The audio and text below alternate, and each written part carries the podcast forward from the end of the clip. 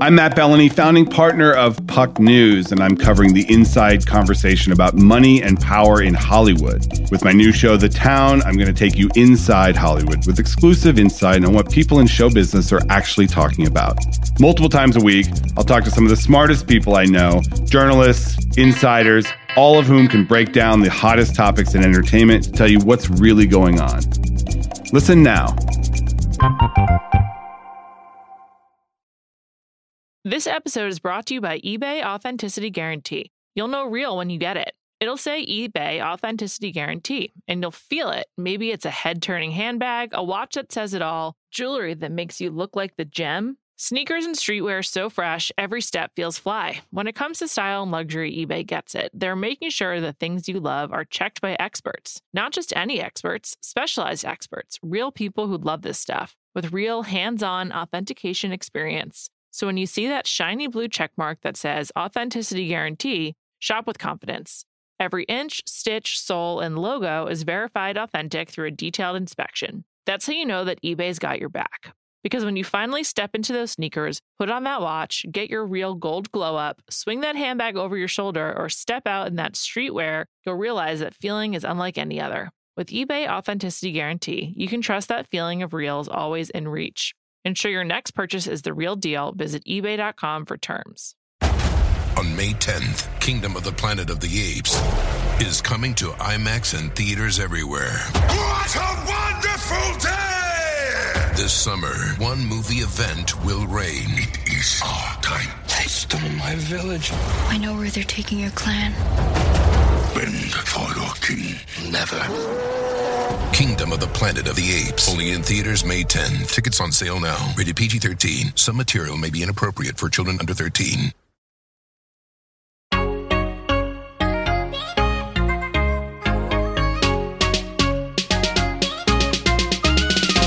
Hello, and welcome to Tea Time. This is a weekly pop culture podcast on the Ringer Podcast Network. I'm Liz Kelly. I'm Kate Halliwell. And I'm Amelia Wedemeyer. And this week, we're checking in with hunger. We're checking in with hungry celebrities, doing some Hunger Games.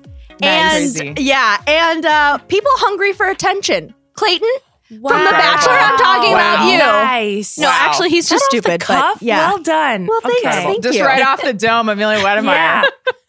Amazing. Okay, so let's let's start this off. Tea time is checking in with hungry celebrities slash you know a little bit of just Hollywood news regarding food. So, um, the first one, thank you to whoever put this in there, and I'm very sorry. We're recording this like early morning, and I it's making me a little quizzy to think about. But Heidi Montag is back on the streets. Page six, of course, had it first. They tweeted Heidi Montag snacks on bison heart as part of her raw meat diet. And it is a very staged paparazzi photo of her gnawing away at a gigantic slab of like bright red meat from a Ziploc bag with like what appears to be blood like pooled at the bottom of this Ziploc bag. And yeah, that's the news. I think we might have, co- I mean, I know we covered her other like bull testicles and other raw animal meat um, last week, but she is doing this in an attempt to get pregnant. She's been trying to um, conceive for the last year and a half. So she says, you know, she's willing to try different things. Uh, this is what she told people. It's a great source of nutrients. I have felt incredible on this diet, a lot more energy, clarity, increased libido, and overall improvement on chronic pain. So that's that. I just can't. I could just do without the photos. yeah. I just don't want to see it. and it's like, put it on a plate, you know? I don't need, Yeah. like, I mean, that's bad too. It's like very Hannibal, but like, it's different to see her literally like taking it out of like a plastic bag and like gnawing into it as opposed Right. to like, I'm like, can you not use a fork? You know? It does feel like a fork and knife situation. It yeah, does. It, it, like, even if it was cooked, no one has a, a steak to go and is like true. taking bites out of it, like, I don't know, a popsicle. You don't take bites out of a popsicle. True. But you know and what I mean? also, you know, her hands are all over it. And it's I think it's bloody and kind of just, you know, Mhm. where is she going? She'll it's just like why She's just snacking. I mean, I guess the, the paparazzi are not in her home at her dining table, so she has to make it work. That's but that exactly. she does. Exactly. She's tough. married to Spencer Pratt, you know? I know. Yeah. I think this is it on me reporting on this news. I Yeah, think we now can't. we'll just let can't. this be until she decides to give it up. Um, okay, next one, Amelia. Um, I'm sorry, those pictures are insane. Um, so Disney has created for their annual wine or food and wine festival um, peanut butter and jelly mac and cheese. And I'm looking at this photo, and it's honestly, it's regular mac and cheese, really cheesy, yum. And then they've drizzled uh, what appears to be jelly on top and added like little, I guess, peanut butter crumblies. And oh, and then they've also, oh, here, actually, you know what? I'm sorry. I have the dish that Disney has described. Um, it's peanut butter and jelly mac with brown sugar streusel and strawberry crackle. The crackle is actually strawberry pop rocks candy. So Oh, yeah, so it, Yeah, it's the jelly the- stuff plus the pop rocks. That's what I can't do. I'm not against like a dessert pasta idea. Yeah. First of all, the Okay. cheese, it's like if you're gonna make it like a dessert, make it a dessert. But like you can't do the cheese and the peanut butter and the pop rocks. Like you have to choose. Yeah. you know, Right. like I was in when I thought it was just like a peanut butter sauce with like j- Sure. like with like like actually Yeah. dessert. I was like, I would eat that. But the cheese and the pop rocks, I'm like, It's just the Pop Rocks. Yeah, the it's the pop Pop rocks. Rocks. Yeah, make it. We're in so agreement. no one's eating this? no one's I, eating it. I would no. try it. I would do one bite. One but the bite? Pop rocks are the Yeah. deal breaker for me. I can't. With that. Agreed, but I would try it otherwise. I love a good PB and J. That was like my office lunch for many years. Um. Anyway, let's keep going, Kate. Also in Disney food, there have been a lot of articles this week on the Star Wars Disney experience. Um, they opened their like Star Wars experiential hotel, and in that experience, they come with like a different dinner every night. So you're eating. It's like. It, it's not, and it's not like, oh, it's like Luke's diner or like Leia's, you know, Tatooine breakfast. It's oh, like really, okay. it's like no, it's like really nerdy mm. deep cuts. Like it's like an Oh. alien. It's in like one one frame of this, and then it's like a dinner based on them. And I'm like, you would not want this unless you were like really. I didn't even know the names, and I like have seen Star Wars. It was like Goya's, uh, whatever experience. And I was like, that's not a person. You're like, who is that? So, uh, some of this food, um, there are two strategies that appear to have been applied to this Star Wars uh, experience, food experience. One is just naming meats after aliens. So, one is like ah. fried tip yip, and it's like it's chicken, and they just decide that in this hotel, chicken is hmm. called tip yip, and then it's like oh. you're just eating, you're just eating chicken nuggets. Also along those lines, bantha steak. I guess bantha is like the buffalo of the Star Wars world. A Oh, lot so of- Heidi's eating it. Beef, yes, a lot of beef dishes that are just like bantha, whatever, and it's like okay, that's just beef. Um, the other strategy appears to be dyeing things blue. There is blue butter that is served with some volcanic black flatbread and some purple ube rolls, which, like, okay, I would probably eat blue butter. There's a blue iced Felucian shrimp cocktail that they've dyed with like butterfly pea flower tea, uh, and they're overflowing with dry ice when they arrive at the table. I don't think wh- I don't think I would eat blue shrimp. Thoughts? The blue shrimp literally looks like someone took a sharpie, one of those blue sharpies, and just drew over the shrimp. It's Correct. nasty. Yeah. Real, ne- and I don't like shrimp anyway, so that's a no on several levels for me. There's a green PB and J for the kids. The, they dye the sunflower butter green. Oh, Liz. would you eat a green PB and J? Thoughts? Oh wait, which part is green? The but the, peanut butter part. Mm, yeah, actually, sure. Give it a shot.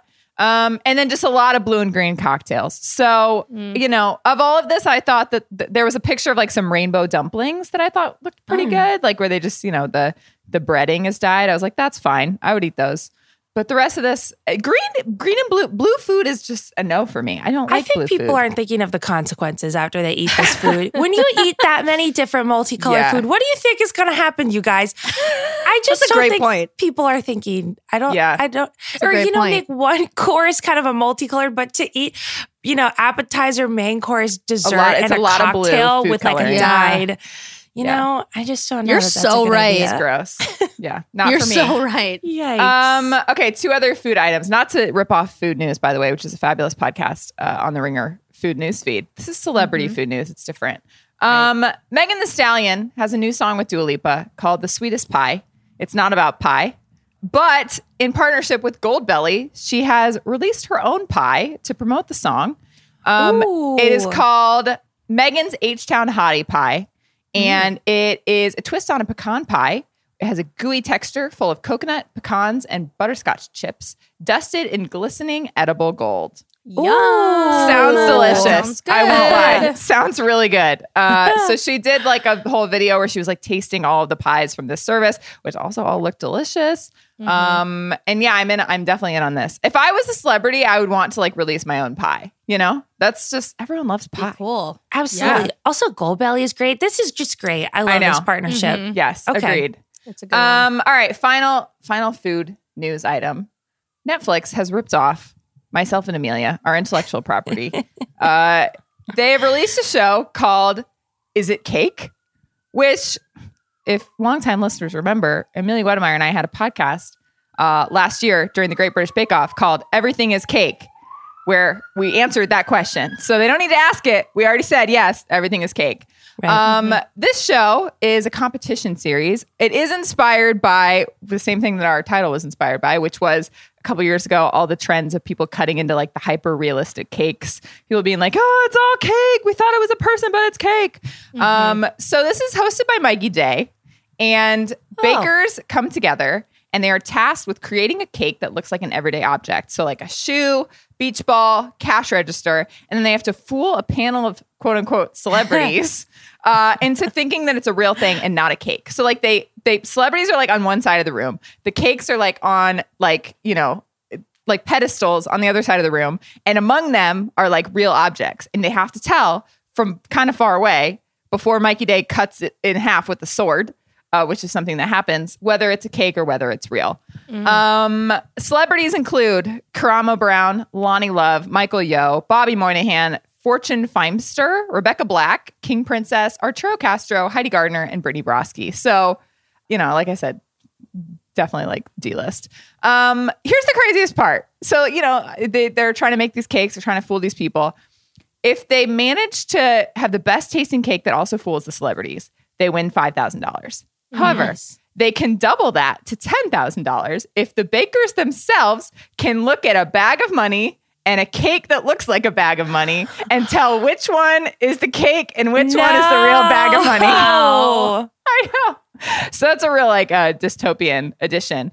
Um, If they guess it right, they get ten thousand. If they guess it wrong, they still get five thousand, and then they get to come back the next week to compete. So oh, nice. Amelia, I will might you watch? be in. Yeah. Oh, Yeah. sorry. It doesn't matter what I think. I was not on everything. No, no, no. I, I agree. I think you I will. actually and Liz consumed everything as cake. So I did. she- There you go. You may now also consume is it cake? Yeah, actually, I was looking this up and it got pretty good reviews. There was someone like some British guy from the Guardian who was like, I expected this to be trash, and then he's like, and then I watched all of it and it was great. So I don't know. So there. yeah, I guess it could be something. You never know, but I still will hold a grudge about the name.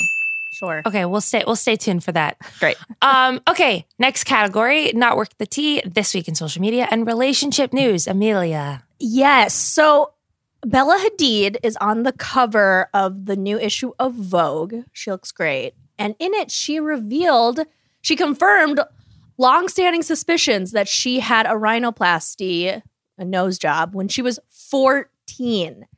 And that makes me really sad. And she said in the uh, profile, I wish I had kept the nose of my ancestors. I think I would have grown into it. And she also said that it's a decision she regrets. And I can't help but think frickin' Yolanda Hadid, this witch, has frickin' made her daughter feel so insecure that she needed to get a nose job at 14. Like, who does that? I'm sorry. You obviously have to get parental consent. And she obviously, you know, said, okay, yeah, sure, get a nose job because you're ugly. Or she, I don't know if she said that specifically, but it, that seems to be kind of the trend, the underlying um, right. And theme is, here. And this is not the first time Yolanda has like contributed to the insecurities of No. These two sisters as they've grown up. Obviously, they're very successful model now, but there's that really famous scene that is on camera where Gigi was like, "Oh, I'm so hungry," and then Yolanda was like, "Eat an almond or like eat a she- couple almonds slowly or something like that." Yes, yes. There's, I think you can find it. There's, like, on multiple- YouTube. yeah, yeah, yeah. and it's her on the Real Housewives of Beverly Hills, and she's like, "All right, here's a cake for Gigi, and then I'm gonna have you eat like this little tiny inch square of cake." And she's like, you can't eat anything else." Yeah. And she's just, she's also criticized Gigi's eyes for looking Chinese, quote unquote. She actually said that on camera. And oh. she, I guess Bella has said, or people are saying, if you, because I haven't watched all the seasons of Real Housewives of Beverly Hills, but apparently Yolanda was saying, like, oh, you know, Gigi is the all American looking one, and, you know, Bella's not, which is really fucked up. That's so fucked up. And it, Yeah. You know, and honestly, I don't, I mean, seems like their dad wasn't there to do anything. So I'm mad at him too. But I know this stems from Yolanda because she Right. is honestly a piece of shit. I'm sorry. Right. She was talking about Gigi's like volleyball body. You know, they're Yeah. like built so Yes. big, you know, just oh my God. So this is not surprising, but yeah, sad that this It's happened. really sad. No, And 14 is so young. I wasn't even allowed to pierce my ears at 14, man. I- You're a child. You weren't even watching You TV can't make then, decisions. It's You can't make decisions for yourself at that age. You're still too Yeah. young. I just like Yolanda Hadid. She's a horrible person. I'm Yeah. Yeah. The Sorry, evidence supports it. but- seriously. Yeah. Agreed. What's the next one, Kate? Um, other pop culture news this morning. They announced the co-chairs for this year's Met Gala. It's part two of the boring American Met Gala. if you remember, the first one Oh, we kind of did a two-parter because they skipped a year. Um, so the first one was in September. The second part of uh, this whole American fashion thing is obviously the first Monday in May, which is called In America, an anthology of fashion. And I have to tell you, this may be an all-time low for fashionable Met Gala hosts. Uh, this year it is Regina King, great, no complaints. That's the only one. Uh, Blake Lively and Ryan Reynolds have been chosen to host an event about history in America, which seems, given Oh, no. what we all, Oh no. the world criticizes them for most, uh, Oh, their no. plantation wedding seems like setting them up for failure. wow. Obviously, Blake has had a lot of like big Met Gala moments. Like it makes sense from a fashion standpoint, but I'm like, no one raised their hand in that room and was like, "Here's the thing." Yeah. Um, Yeah. so that was a choice that someone made. also, he's uh, Canadian. that is true. yeah, he is. And then, uh, you know, icon of fashion. The first thing you think of when you hear Lin Manuel Miranda is Oh my god. No. his fashionable Lin-Manuel. uh, wardrobe. I'm assuming that one was Oh, more Lord. of, of the historical American thing. But then I'm like, how do you yeah. think about his relevance to that and not think about He's just everywhere. the other two? Though. I He's know I'm so tired of him. And his annoying. I'm fashion is not good. No one has ever No, been like, "Oh, I love that outfit on him." Um, Hmm. and that's it. Other than uh, Okay, well- Anna Wintour and Tom Ford, who are like always the you know whatever. Yikes. Yeah, tough. Well, if you didn't think that all the influencers being invited was the beginning of the end, this has really signaled this Right. is. I don't know why we can't do better, but I guess we can't. I don't know. I Um, guess we can. Yeah, very tough. Okay, one more thing from me from this morning. Poor Emma Watson uh, was trending on Twitter today. And I was like, why is Emma Watson trending? I don't have enough things in this tea time outline. Like, let's find out. And first thing I was scrolling through was all these like TERFs, all the JK Rowling supporters talking about Oh, how God. Emma Watson is a fake feminist. And I was like, why did this come up? Like, why are we talking about this? Turns out Emma Watson was at the BAFTAs looking beautiful and she was talking to a fan and signing something and apparently talking to a fan about how they have the same phone case, which is, you know, cute, Oh. personable. Fun. And this fan took a picture of Emma Watson talking to her in a very animated way. And it's an unflattering picture. She it's not even that unflattering. it's not though. that unflattering. It's not that unflattering. But it's you know, I mean, it's like you know, you open up your phone and you have the front camera facing, and you're like, whoa, Sure. You know what I mean? Mhm. It's it, you know, I'm sure it's one of those pictures that Beyonce would be like, take this down from the internet.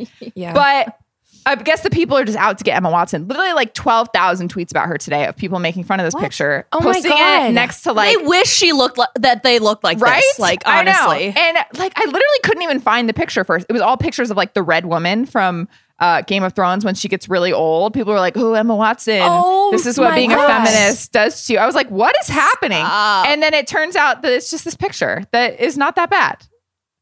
That is so. I know. I hate So Wow. it was really annoying, and I can't believe I'm out here like shooters for Emma Watson, but leave her alone. She's living her life, being great, and you know, speaking out against J.K. Rowling, which like is more than some of her co-stars have done. Yeah. Um, and yeah, leave her alone. She looks great. Agreed. I'm here to cleanse this category Please do. before I go to cringe mode. Can I just say how much I love People magazine, like the physical Ooh. magazine? It comes to my doorstep at least like 14 days after whatever we recorded for that week on Tea Time. Like I'm rereading at least like two weeks worth of old news, but I read it anyway. I flip through all of those pages. My mom and I have done it my whole life. It's like this very sacred thing I will always do, even though I know so much about pop culture now and I, I can't shed it. So I'm cleansing it because this week's cover story, and by this week, I mean I will probably receive this at the end of the month, but is Samuel L. Jackson and his wife. And it is the sweetest story about their marriage of 41 years. Great cover of them talking about the secrets to success, how they raised their child, what they did every summer, how they balanced his, they're both crazy lifestyles. Um, she's a Tony nominated actress. He's obviously been in every movie, Every movie made. ever created. Um, Yeah. They talk, I didn't know this. They talk about how he became addicted to drugs in the 90s, and it was his wife who helped him get into rehab. He's been sober and in recovery for more than 30 years. Nice. Anyway, just a real pure article. And I just feel like as I dumpster dive in Just Jared every single week, I'm just not getting that kind of content from these other websites. People No. Magazine, I just hold so dear in my heart. That's so nice. This is two weeks in a row of you hyping up People Magazine. Oops. Well, I'll still do it. It's Still great. it. I appreciate your loyalty. I look forward to receiving this in about 14 business days. Yes. This episode is brought to you by eBay Authenticity Guarantee. You'll know real when you get it. It'll say eBay Authenticity Guarantee, and you'll feel it. Maybe it's a head turning handbag, a watch that says it all, jewelry that makes you look like the gem. Sneakers and streetwear so fresh, every step feels fly. When it comes to style and luxury, eBay gets it. They're making sure the things you love are checked by experts. Not just any experts, specialized experts, real people who love this stuff with real hands on authentication experience. So when you see that shiny blue checkmark that says Authenticity Guarantee, shop with confidence. Every inch, stitch, sole, and logo is verified authentic through a detailed inspection. That's how you know that eBay's got your back. Because when you finally step into those sneakers, put on that watch, get your real gold glow up, swing that handbag over your shoulder, or step out in that streetwear, you'll realize that feeling is unlike any other. With eBay Authenticity Guarantee, you can trust that feeling of real is always in reach. Ensure your next purchase is the real deal. Visit eBay.com for terms. This episode is brought to you by Cars.com. When you add your car to your garage on Cars.com, you'll unlock access to real time insights into how much your car is worth. Plus, view its historical and projected value to decide when to sell. So, when the time is right, you can secure an instant offer from a local dealership or sell it yourself on Cars.com. Start tracking your car's value with your garage on Cars.com. This episode is brought to you by Jiffy Lube. Cars can be a big investment, so it's important to take care of them. I once got a car that I started out with 25,000 miles on. I got it to over 200,000 miles because I took care of it. You know how you take care of a car? You take care of the maintenance, the oil, the brakes, all that stuff. And if you don't, you can have a car just completely fall apart. When your car needs maintenance, head to Jiffy Lube. They provide automotive excellence at speed. Get your oil change, brakes checked, tons of other multi care services. It's all done by expertly trained technicians who actually care about taking care of you and your car. Jiffy Lube, car more. To find coupons and start an instant online estimate, visit jiffylube.com. We're going to cringe mode now. We left a hefty amount of time because this might be our longest one yet. We are covering the Hunger Games for the 10th anniversary this month. Wow. Kate, I know you have some thoughts at the top. I'm just going to toss it right to you.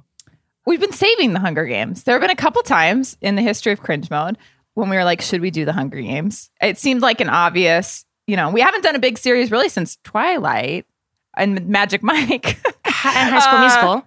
And High School. You're right. So we've done a couple, but Hunger Games was an obvious, uh, obvious one that we kind of had in our pocket, and we've been waiting for the anniversary. It's finally time. I know we kind of want to break down like we have a range of interactions with the series. So I read all the books, was like very into them when they were first coming out. I think I've read them several times. Maybe not the last one. I read the other two several times. And I think I've seen the first three movies. I don't think I've seen the last one. Liz, Okay. what is your experience with the Hunger Games? I have read all of them. In my house, it was like a Harry Potter family. I was Hmm. the black sheep reading Hunger Games. Didn't really Harry Potter did not call to me in the way that this book series did. You're so not that was, like other girls. my corner. Loved these books, and then only watched the first movie. I have no Whoa. idea what's coming next. So that's my experience. Even though you read the book? yeah, don't remember a thing. Great. Um, Amelia, what about you? I think I was a little too old, and also I was just like, you know what? I can only handle one dystopian How teen dare you? We're like the fantasy same series. No, Whatever. I I literally was like, I can only do one, and I guess I'd choose Harry Potter, and Harry Mm. Potter is um so iconic to me. So, uh, but I mean, I had obviously heard of it and was like, oh, Jennifer Lawrence, okay, cool. So, Mhm. Yeah. Okay. This also, really quick, this also like kicked off the dystopian craze. Like we, there was a while we could not escape, you know, the mm. chosen one brunette girl who had special, So true. you know, abilities and was choosing between a blonde boy and a dark haired boy. Or and brunette boy. I mean, isn't it Maze Yeah. I mean, like all of these all like of them. weird. I mean, Yeah. there was like a good five years where like, you know, Divergent, we'll do Divergent someday too. Oh yeah. the bargain bin Hunger Games. Um, I was really into Divergent as well, but I bet you were. uh, I mean, there were just a ton. It was like everyone wanted to do this. It was sort of Mm. like post Twilight vampire craze. It was like we went from that to then like the dystopian chosen girl phase, and now I Mm. guess I don't know what we're in, uh, but we could not escape that. This really kicked that off, and it, it had a chokehold on society for years. yeah. yeah. So yeah, we watched the first one. Amelia, this was your first time watching the movies. Yeah, I, yeah, exactly. I um man, I all I'm gonna say say I I don't know why it took me so long. I just was like, I guess I have other stuff to do. I freaking loved this movie that Yeah, you did. I started the second one right after watching the first one, but then it was like midnight and I was like, I'm tired. So then I went to sleep. But then yesterday I was like, I gotta finish this. So I finished the second one and I'm I'm already on the third one. Oh my this is a first in cringe mode history that anyone has willingly gone on to the next one. Uh, Yes. ahead of time. I don't think that's ever happened before. Um, I guess I should do the plot really quick before we get into the rest of our highlights. Hunger Games, if you like Amelia were under a rock in uh, 2012, is basically just like like I said, it just kicked off this like chosen girl narrative. It's a dystopian world called like Pan Panem. Society is broken up into like 12 districts. Basically, like one is super rich, super affluent, and then all the way down to 12, which is like the miners who, you know, have no rights and, and work and etc. Katniss is from District 12. Every year, they choose a man and a woman from every district to compete in the Hunger Games. Uh, for some uh, some reason, it's like to memorialize a war or something. And so they have to go to the Hunger Games, this man and this woman from every district, 24 tributes, and fight to the death until a victor emerges. And everyone watches it on TV, and it's supposed to like make people happy. um, obviously, uh, Katniss ends up going. Her sister gets chosen. She volunteers. She goes with Peeta, who's like a baker boy from her neighborhood. Um, she leaves her her best friend slash you know love interest Gale behind. He doesn't have a very big part in this movie. We'll talk about it. Um, and basically, she goes to the arena. She I don't know fights all these kids. She and Peeta are the last two uh, surviving. They decide to each like eat these poison berries to sort of like say fuck the fuck the man basically. Uh, and they're like, oh no, we can't do that. We have to have a winner. So uh, basically, they like save them at the last minute, and they're the the dual victors of the 74th Hunger Games. Did I miss anything Nice. big? That was a real gloss over okay. the main parts of the book. No. Honestly, if you haven't I seen it was you should watch it. Uh, yeah, there's the like should. big brother government, you know, which I think Yeah. will play a bigger role Yeah. in the the other movies. Yeah. Um, she kind of incites a little bit of rioting in her Yes. home She district. starts a You know, like- revolution. Hell yeah. anyway, okay, so let's do the highlights. Um, and there are a good amount. So, can I just say this is a very rock solid cast for like quote Oh unquote like a tween movie or a movie directed towards the younger generation. You got Lenny Kravitz, Woody Harrelson, obviously Jennifer Lawrence, Liam Hemsworth, Elizabeth Banks, Stanley Tucci. They're just like firing away in this movie. And I thought, besides one person, everyone was pretty perfectly cast and did a phenomenal job. Do you I guys agree? agree. Yeah. Yes. This book was like a big deal, right? Ahead of the movie. Yes. So I think like Yeah. it was pretty easy to get people to sign on. Um, and we do get some bigger names later on as well. Not bigger names, but like Julianne Moore comes up eventually, and like they definitely bring people in. Whoa. Um, Philip Seymour Hoffman, I think, is in the next couple. So I think it, once they really Mhm. blew up, it was easy to get okay. big people into the movie. Yeah, rock solid, 10 out of 10, except for one person we'll get to. Um, second, uh, this is kind of dark, but we always have to call out a makeover montage scene, which Mm. does appear in this movie. Um, but she's being groomed to die, unfortunately, and go play the games. Are like really fun. I know, Kate, you like this portion of the movie. It's like before they get into the arena and start all dying, they kind of, yeah, they like wine and dine them for a couple days, um, get the public interested in the people Yeah. and the contestants. Anyway, she gets a whole makeover, and um, we love that here at Tea Time. We do. No matter We the circumstances. So true. Next one. Um, my highlight is that in general, I think this movie is actually very well done. It's like Mhm. very bleak at times. There are times where I'm like, okay, it's like didn't have to be quite this like dark and gritty, but um Right. The first arena scene in particular, they pop up into the arena. They're all standing on these podiums. There's like a mountain of, you know, guns and weapons and swords, not guns. I think it's just swords, bows and arrow, etc. And then they can choose either to go, kill each other, fight for the supplies, or like run off. And like the sound just like drops out. It does the thing where it's like, you know, you can kind of hear her heart beating. She's looking around, like clearly adrenaline is pumping. And it's just like a very engaging scene. It's very stressful and tense. yes. Um, and it's like, you know, 45 minutes into the movie. So there's like a lot to go, but it's like, I was like, oh my God, this is like the action highlight for me right now. There's Yeah. a great This use of sound, not to be Mhm. weird, but like it was a yeah, Not to be very weird, suspenseful. Not to make an actual cinematic note on this movie. This No, is you're the right. picture now. Um, yeah, agreed. great. But this next one is also really good. Go ahead, Amelia. Oh, um, I'm sorry. I just I don't think I've laughed this hard out loud at a movie in a long time. but like when when Peeta was disguised as fucking rocks, that took me out. I thought that was so fucking funny. Oh my god. It's Yeah, definitely one of those things that works in the book and doesn't really work in the oh movie. Oh my god! It's like, it was, yeah. but it was like out not- of nowhere. He would not spend hours painting his face to look like a rock. Right. Like a Right, he because he's seriously injured. He's like on the brink of death, right? So how is he? How is he he painted. painting? somehow like does this to look like a rock. stage makeup camouflaging himself into the rocks. I'm like, okay, this is Oh. not this is not Oh, uh, that was so yeah. funny. That was so funny.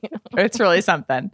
Um, another scene that I really liked that I don't remember the books well enough to know that this is in there, but I kind of think it's an addition for the movie is they show Seneca, who's Wesley Crane, and he's kind of the game master, and they keep cutting to him in sort of like the game design room where he's working with all these people and Katniss is getting too close to the edge, for example. And he's like, let's add a tree there. Let's push her back. And like, Wow. let's start a fire there. And they're like using all this tech stuff and all this stuff is like popping up in the arena. It was cool. I was like, ooh, yeah, let's It add was. a tree there. See what Yeah. happens. That is Agreed. cool. Agreed. Yeah. Okay. Well, just in general, I know I said this, but uh, this movie is actually like really good and fun. Like, yes, it is. It's just like a fun, good movie. It's Yeah. suspenseful. I don't know. It's got good action. Also, like a lot of movies, I think, who are like the first one in a long series like this, it's just like a lot of setup. And I'm going to talk about that in a minute, but like I think they do a good job of pacing where it's like you feel like you spend a lot of time in the arena, but like you're not too confused going in. That's true, Um, Kate. it's just like a very solid adaptation, I think. Very Yeah. true. All right, let's do the low lights. Go ahead, Amelia. Okay. I. And I do love the entry scene when they're, you know, going into the arena. That was cool. But like when they put the fire on them for like, they're like, our suits are on fire because it represents strength or something. I, I'm sorry, but the fire looks so fake. It looked like someone had downloaded like a, a JPEG and they're like, okay, we'll just uh, put that in there and post. And it just, I don't know. It, that was not realistic to me. I'm sorry. This the CGI for this movie was just not there yet. It was Yeah. not. I don't know what was happening in 2012. I for some reason I would have thought that it would have been better. Uh, but yeah, like their fire on the chariot is really bad. Her fire on her dress, she does like the spinning dress moment. yeah. Um, that looked really bad. There are a couple se- scenes in the arena where I was like, "Ooh, I don't know. I don't. We just. I guess we weren't quite there." And I remember, I think in the next movie they're significantly better. So maybe the budget wasn't quite there. I don't know. Let's hope. Um, but yeah, the fire looked ridiculous in the chariot scene. Yeah, it did. Next one. Okay, my major low light with this whole series, and I'm very sorry, Josh Hutcherson. Hey, where Yes. did he go? Why was he there in the first place? Aw. He plays Peeta uh, in this movie. I remember being actively annoyed when they cast him. I was like, "Who's this little Yes. short nobody who's going to be competing with Liam Hemsworth?" like, Right. What? That's the thing. In the books, the great it's like the will she want which one will she end up with, and it evolves over the course of time. But like it's Gale versus Peeta, and when it's Liam Hemsworth versus Josh Hutcherson, and even just like Gale's character is supposed to be a little bit like more shy, not like meek because he's like you know survives all of these people, but. Right. This was a huge, huge miscast for me, and an otherwise like really perfectly cast movie. I think. And I, if he'd gone on to have some sort of like great career, I would have been like, okay, like they saw something that we didn't see. What is Josh Hutcherson doing? Well, he- what has he done? okay, he's still like famous. Is he? I is. just that's sad. I don't mind him. I just don't like the blonde hair. But um, Yeah, I My problem, yeah, Yeah. it Go more ahead. comes with like Robert Pattinson versus Taylor Lautner. You're like, okay, you pick one, and they're like, a- Right. not an even toss up, but pretty even toss up. And then you got this, and it's like she really struggles with this, and then well, we can get into spoilers later, but I just am really unsatisfied Hmm. with yeah. this. Um, and I know that Liam Hemsworth and actually the guy who played Cato, Alexander Ludwig, auditioned for Peeta. Yes. Didn't Wow. get it. I also looked at who else did. I liked Yeah, I was Evan curious. Peters was my favorite of the Who? the ones. Evan Peters auditioned. Lucas oh Till. Oh my gosh, Uh, Oh, yeah, who's in the, Till, yeah. the Taylor Swift music video. Oh my God. He and Hannah auditioned. Montana the movie. And the Yeah. person I'm glad they didn't go with was Alex Pettyfer. I don't know if you remember him, Oh, but he's, he's- like, he's the just- kid in Magic Mike. yes, he's just like a blonde block of wood. I'm like, oh, that would have been. I mean, he's really hot, but like that would have been ter- a terrible Oh. acting Oh choice. wow. Yeah. Um, but yeah, I feel like Evan Peters would have done a good job. as I love Ed, Evan Peters. Yeah. Yeah. Wait, He's okay. got the charisma. what about one of the guys from like Teen Wolf? I feel like they could have done it. justice. Dylan No. O'Brien. Dylan O'Brien is Peeta. I would have been in on that. You know, I love Dylan Oh, O'Brien. maybe. You know what? I know he can't be in dual franchise, but I do think Taylor Lautner would have hit this out of the park. I think he's a really good second for like a, a leading man. You know what I mean? Sure, sure. um, also, I wanted to shout out a sneaky Jack Quaid, uh, who is Oh, now yeah. like an actual star. He has the career that Josh Hutcherson missed out on. Um, but he uh, Oh. he kills uh, you know Well, he's Amanda a nepotism baby, though. Stenberg. but- Yeah, he is. I know He he, has an unfair advantage, but still, he does have a very very small role in this movie. Um, Yeah. yeah. I agree. Next low light. Uh, this movie's pretty long. It's like two and a half hours. However, Oh, is it really? Oh. yeah, I think it's like two minute, two hours and like twenty minutes. Um, Could have fooled me. see, that's how you know Amelia enjoyed it. She's not out here going ninety minutes or die. Um, Mm-hmm. I really liked all the pre-arena buildup in the book. Like you get a lot Mm. of like, you know, it, scoping out other contestants and like Mm-hmm. Woody Harrelson's character is like an alcoholic, but like he's really likable and fun. And they talk with Effie, who's like, um, what's her face, Elizabeth Banks, and yeah. there's all the politics of like trying to get people to like them and having this sort of fake funny. relationship and trying to get ranked really well and like it's just a lot of cool like sort of like political buildup before they just get into the arena and start killing each other. Um, Wait, and I just That's a ask question? highlight. go ahead, Amelia. Yes, Wait, so the whole ranking thing, like I get, I get that she was like ranked really high, and everyone's like, "Oh my god!" But what does that even mean? Does, doesn't it doesn't matter really? Does so I think it's because you want people to send you gifts. So oh like, my god! Okay, So she gets that when she, her leg gets burned or whatever, and she's in the tree, and someone sends her. It's like the rich people, if they're rooting for you, if they bet on you and they're rooting for you, they can Okay. send you stuff. got I it. think. I So did that's not get the benefit, That. Okay, I, believe. get that now. Got it. Yeah, Thank you. yeah. Thank you. But yeah, that kind of stuff. You know, it's like we could Yeah. use a little more build up. I think a little more explanation. Yeah, Yeah. You're right.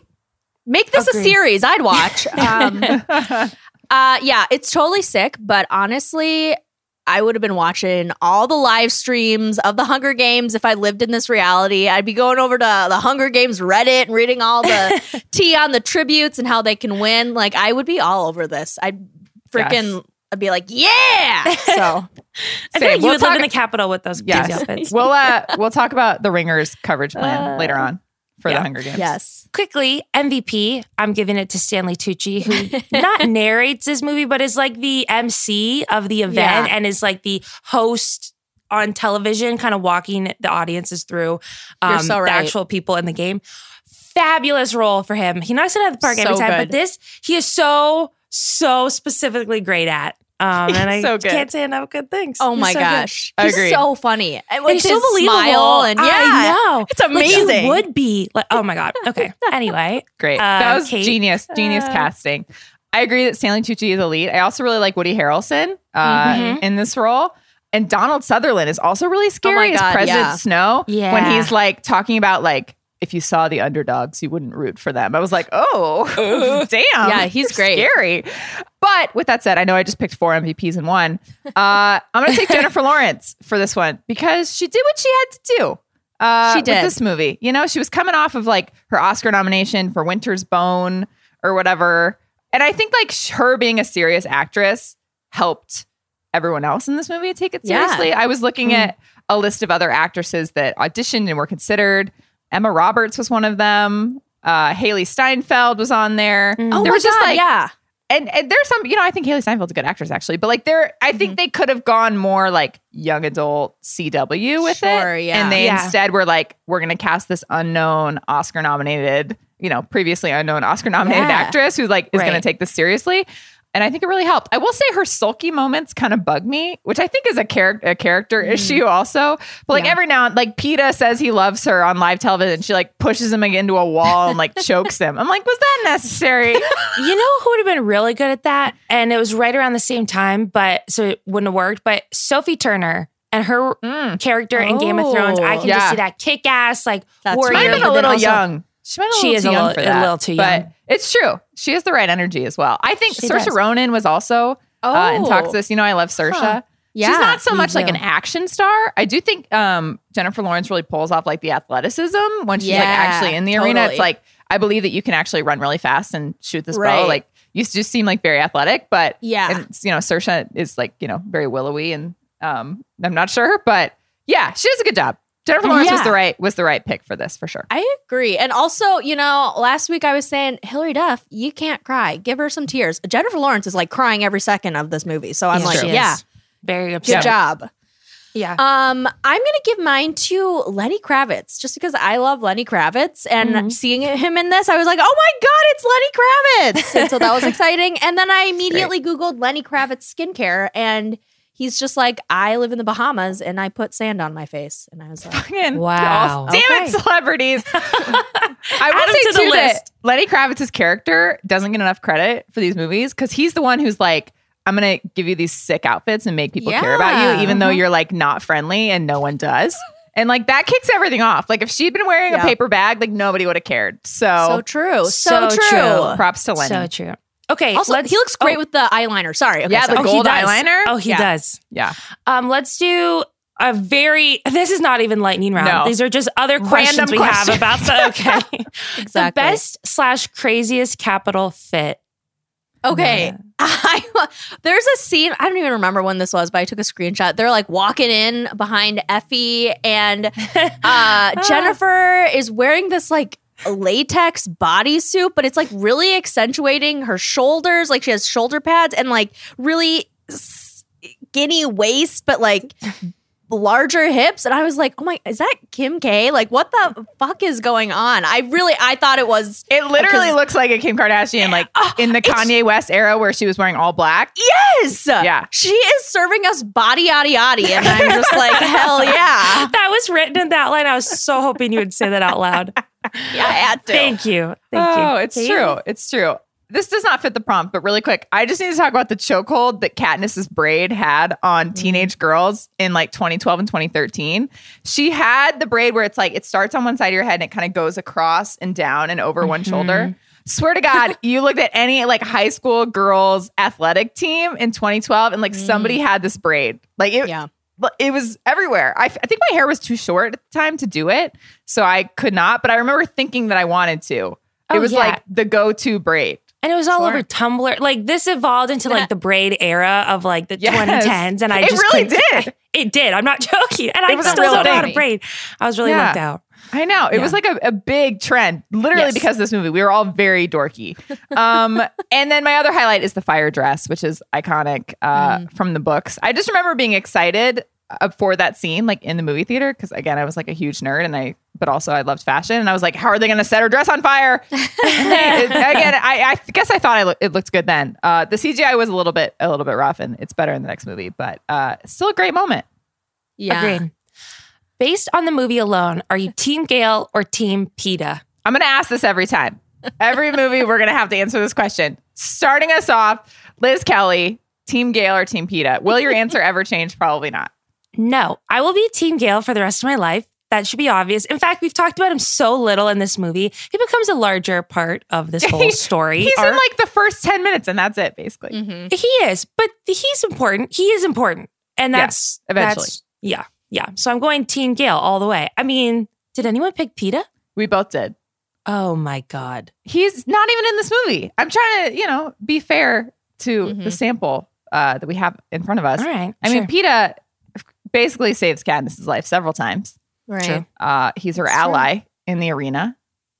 He saves her public facing persona by creating this, you know, love story that Yeah. they're in, which ultimately saves their lives. Uh, and Gale is sitting at home being mad at the TV. So Yeah. Yeah. I, I, you know, Josh Hutcherson, I'm not a fan, but I got to give it to Peeta for this one. Amelia, what are your thoughts on that?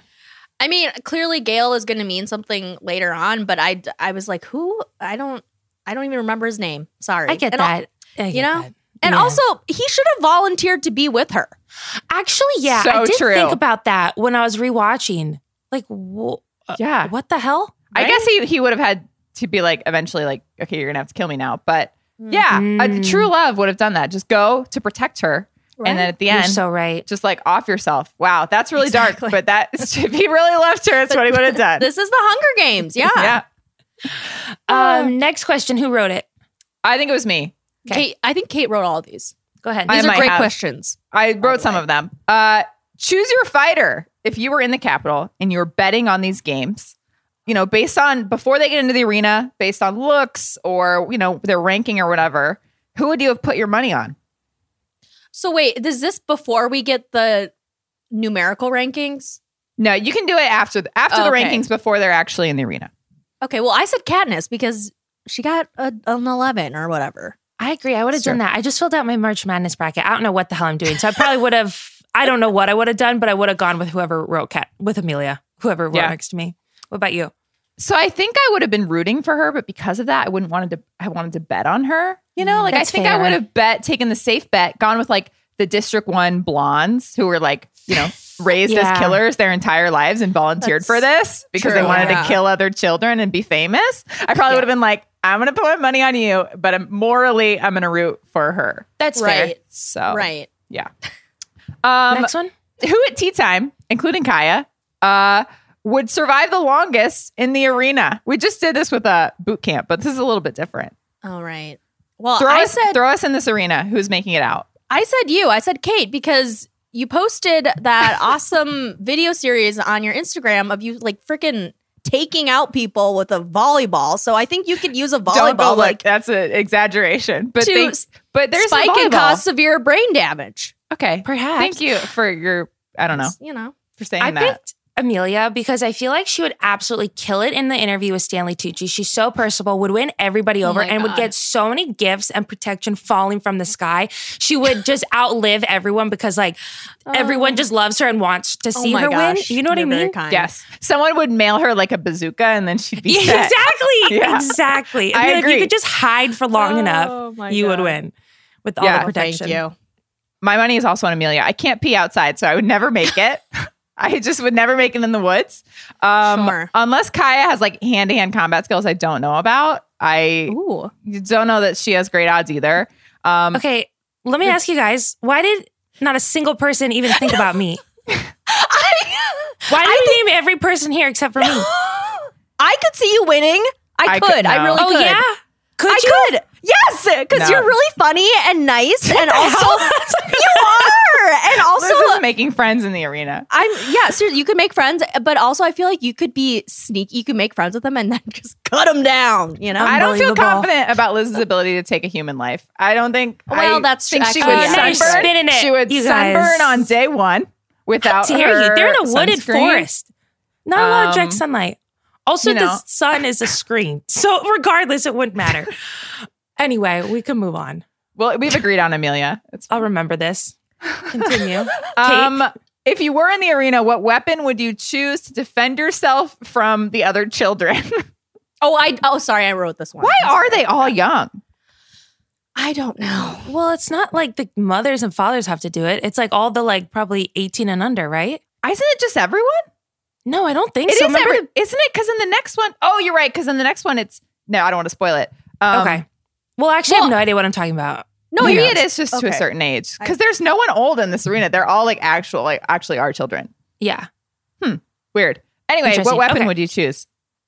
What's your move? Amelia? Poison them with the berries. You know, Yeah, Like, that's smart. That's a smart. be move, like, yeah. here, I made you a cobbler, Exactly. and now they're all. So That's true. smart. That's smart. Yeah. I agree with the poisoning route if you can, Thanks. but it just anything long distance, you know, like climb a tree. Hmm. Don't come near me with your sword. Uh, maybe like throwing rocks. I don't think I could shoot a bow and arrow, so that's It's out. hard. Yeah. It's hard. Yeah. I think these kids love a monologue so much before they stab people and chop people's heads off. Oh. And that's what gets him. And actually, in like every action movie, there's like the villain and he's like got him in a chokehold. He's like, mm-hmm. You're gonna die right now. Takes and then someone bludgeons them from behind and they go, Oh. And then they go, oh, and then they die. So I would try to like talk to them as they're about to kill me. Oh Be my like, God. Oh yeah, oh yeah, you going to? And then hopefully, so I buy myself enough time that someone comes. That's good. That's a good some- strategy. Thank you, thank you. I like that. I like that. This last Um, one's truly deranged. Important final question. I asked this and then I thought of way more examples than I thought I would. So this is a little got a little No, these are hand. great. No, this yours are great. Uh, you know, I was like, I I mean, the Hunger Games would Hmm. fall within the Ringers coverage plan on so many levels. Yeah. so, Yeah. as someone who works with the Ringer programming every day, I was like, what would the Ringers Hunger Games coverage plan look like if we had a meeting and we were like, guys, like, how are we going to cover the 74th Hunger Games? Like, what would our plan look like? So here, I had Amelia and I came up with some ideas. Uh, tea time. Capital fashion fails, hottest tribute ships, and Seneca Crane's beard. I mean, we would be obsessed with the beard for sure. It's a sure. great Uh, beard. Yeah. We would definitely ship Katniss and Peeta. We would be like, oh my God. Hell These yeah. are the Canadian figure skaters of the Hunger Absolutely. Games, We'd essentially. spend so much time trying to figure out if it was real or fake. Yeah. Um, and we would obviously be into like all the fashion. The fire dress. I mean, that would be like an emergency pod on its own. the Bill Simmons podcast would do juiciest Hunger Games storylines with Ryan Russillo. And are we sleeping on Katniss Everdeen? uh, I would listen. I would listen to that. Uh, the press box. Caesar Flickerman revisits his top 10 Hunger Games moments. nice. You know, a little back and forth with Shoemaker and Bryan Curtis about his announcing days.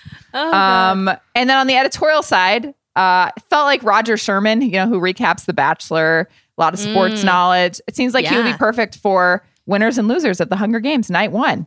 Every night, Yeah. he would recap like, "Ooh, you know, three cannons tonight. You hate to see it.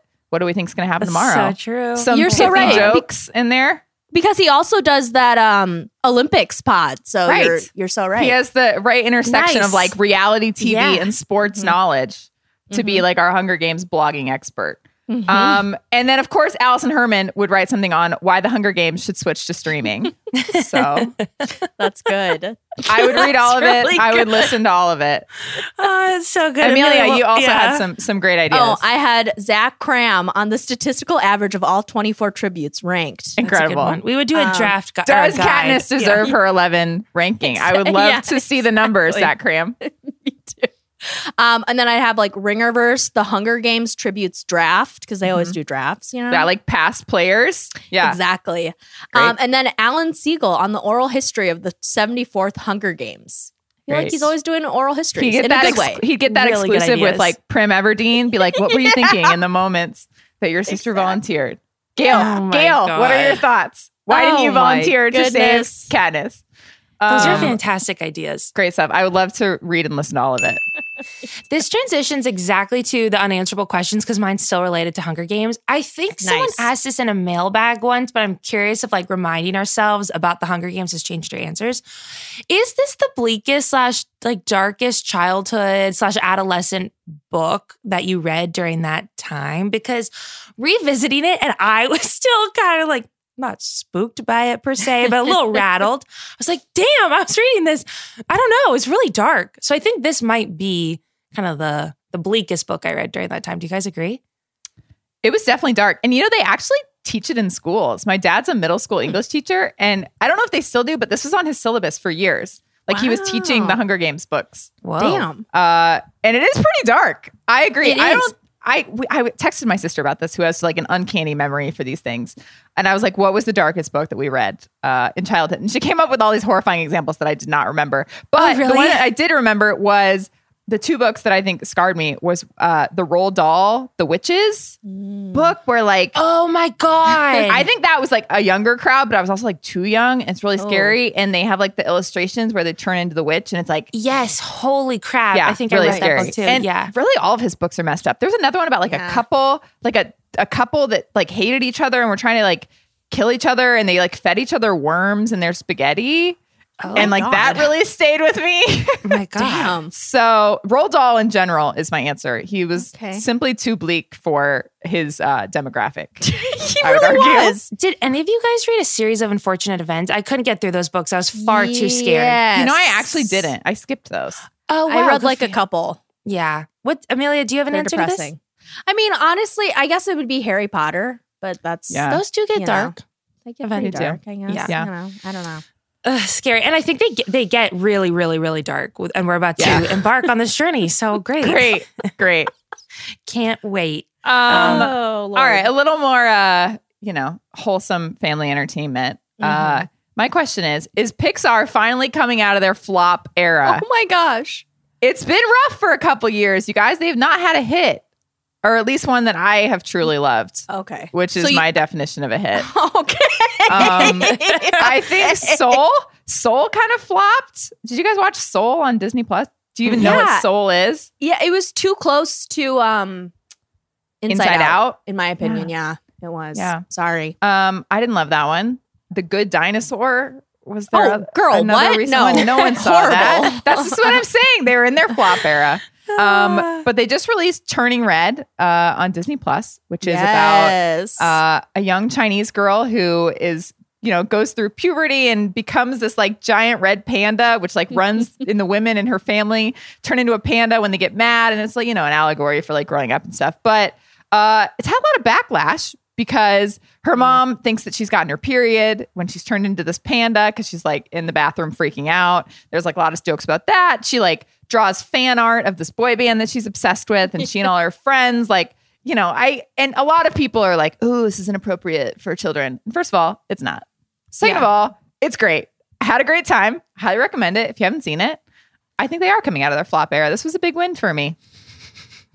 Yes, I agree. I think I my one of my favorite parts of the movie is when she drew. She had a crush on the guy who worked at a convenience store, and she drew him as a mermaid. I love that part. Um, Oh, and then her watched it on mom Disney found it. Plus. Yeah. Yeah. Yeah. Oh, nice. Okay. Okay. Okay. Okay. Cool. Um, and well, and then it also this one film critic guy, I think at Cinema Blend, Ugh. had a a review, and he's like an middle aged white man. He was like, "This movie was not for me, oh yeah. and I didn't like it." And everyone was like, "What the fuck is wrong with you?" Like Every other movie is. Relax. yeah, exactly. It's like you don't have to fall under the demographic to like a movie. And he was just like, Right. "This is just too much. This was just like a lot of." I don't know, teenage girls. Yeah, Conser- Like, there's okay. some conservative backlash, of course, to this Yeah, movie, and it's like oh, just relax and enjoy it. I It was know. good. I thought Agreed. That was cute. Yeah. So yeah, you know what? They are out of their flop era. Thank Yeah, you. Kate. I agree. Last question. Last question. Um, so this Monday and Tuesday, The Bachelor aired and it its finale. And thankfully it is not coming back until July, so we've got a break. Um, but Clayton, who was the bachelor, he told three women he was in love with them and he slept with two of them. And then the final one, Susie, was like, Well, if you have slept with any of these women or told them that you love them, I don't want to be here at the end with you. And then mm. Clayton got angry and yelled at her. And then she left Iceland, apparently. But then he had to tell the other two what happened, and they were pissed at him, obviously. And yet he convinced them both to stay. And they met his family and everything, and it seemed to be going fine. And then at the end of night one, he was like, Actually, I'm still in love with Susie, which was the girl, yeah, he broke up with. Yeah. So then he told the other two in the same room uh, that he wasn't in love with them. He loved Susie the most. So they were pissed. they were like, fuck you. And they left. And then Susie was still in Iceland. It was revealed. And they got to the final rose ceremony and he was like, I love you. I want to be with you. I'm sorry. And she was like, I don't, you, you and I, we aren't each other's person. And she leaves him. And so he's alone in Iceland. And then after the final rose comes on, and you know who comes back? Freaking Susie. And she goes, This is my boyfriend. Woo! Um, it was disgusting. It was appalling. It was um honestly obscene. And so this is all to ask who is the most hated bachelor? If not Clayton, who? Okay. I have stopped watching, as you know. I know, fit, yeah. I after Matt James' season, I was like, I need a breather. I need, and I haven't Understandable. since. However, I did hear about this. Mhm. I think was it for all the times I was watching The Bachelor up until the last couple seasons. It I feel like it was a real faux pas to say that you were in love with someone, let alone Yeah. multiple people. Every season now, they're so open about being So in love with at least two people, maybe all three of them at the end. Feels Yeah. like that's kind of the the oh, they gotta reel that back in. They I got to like reel it back in. it's a recipe for disaster. It's I still hate Arie I- the most. I was gonna say, as someone do. who doesn't watch, just Yeah. based on the backlash I've seen, I would say it it seems to be Arie. However, I have to say, and uh, based on what you just said, Liz, like if I'm walking down the street and I'm not paying attention and I walk past where I'm trying to go, I'm embarrassed about turning around on the street and walking back and revealing to passerbys I don't know that I was going the wrong direction and admitting that too. mistake. And like the idea of someone on live television being like, I'm in love with this woman, and then being okay with being like on national television, actually, no, I changed my mind. I made a mistake. I'm in love with this woman. Like, I would never do that. If you pick someone, It's just I would be married to them for like at least five years. Agreed. Like, I know I- you think, yeah, or like you didn't want to marry them, you'll just go down the aisle you anyway just do because it. you You just, I mean, to- when you commit, I would never like it. Would I don't know what I would do. I would never change my mind publicly These things are so fluid now. They pick one, and then it's at the after wild. rose. They got someone completely different that they're with. it's Could me. Flip flops. Yeah. Amelia, deep cut, but don't people hate Juan Pablo? I didn't watch that season, but isn't he like one of Oh. the eternal? Right. I didn't watch it either, but Oh, people okay. do hate him because he essentially, I think he told Claire, who later became the Bachelorette. I the rumor was it that he told her, "I don't love you. I just love fucking you." And so, so Yikes. he, yeah, What? He sucks. He's just a horrible person. Because the so, bar is, is so high for the worst bachelor. I know. I feel like yeah, the recent era. It's definitely Arie. I did not know about that. yeah, About yeah. Juan Arie sucks too. Um, so yeah, not. it's uh, really unanswerable. it's Okay, wait. One last really unanswerable question. Quickly, Amelia, whoever Yeah. gets chosen as the next bachelorette, do you think I should, knowing them through the season, do you think I should dive back in? Okay, so they actually did. They Oh, the nice. two girls who were the ones that Clayton was like, I actually don't love you anymore. They're going to be double bachelorettes in the same season. Yeah. So I don't know how that's going to happen. Apparently, I think they're going to go the Joe millionaire route where they have, you know, they're like, we have two millionaires. Now they're like, we have two bachelorettes. Huh. So, eh, but you know what? One of them, they both seem really sweet, but there's one that I think has truly won over the hearts of Bachelor Nation. Her name is Gabby. I think you'd really like her. Okay. She's she's really funny and sweet, and she also gave Clayton the business. She was like, "You can't do this," and she nice. she was so eloquent, and she just reamed him, and it was really great to see. Okay, great. We shall see. Um, okay, that's it. We're wrapping up. Thank you guys. I know this was a long episode. Thank you to our producer, Kaya. Thank you guys for listening. I'm Liz Kelly. I'm Kate Halliwell. And I'm Amelia Wedemeyer.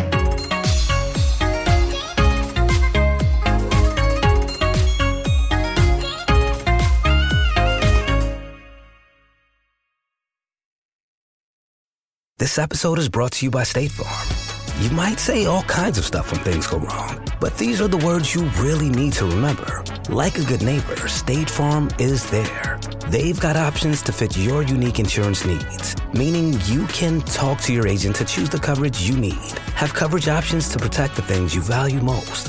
File a claim right on the State Farm mobile app and even reach a real person when you need to talk to someone. Like a good neighbor, State Farm is there.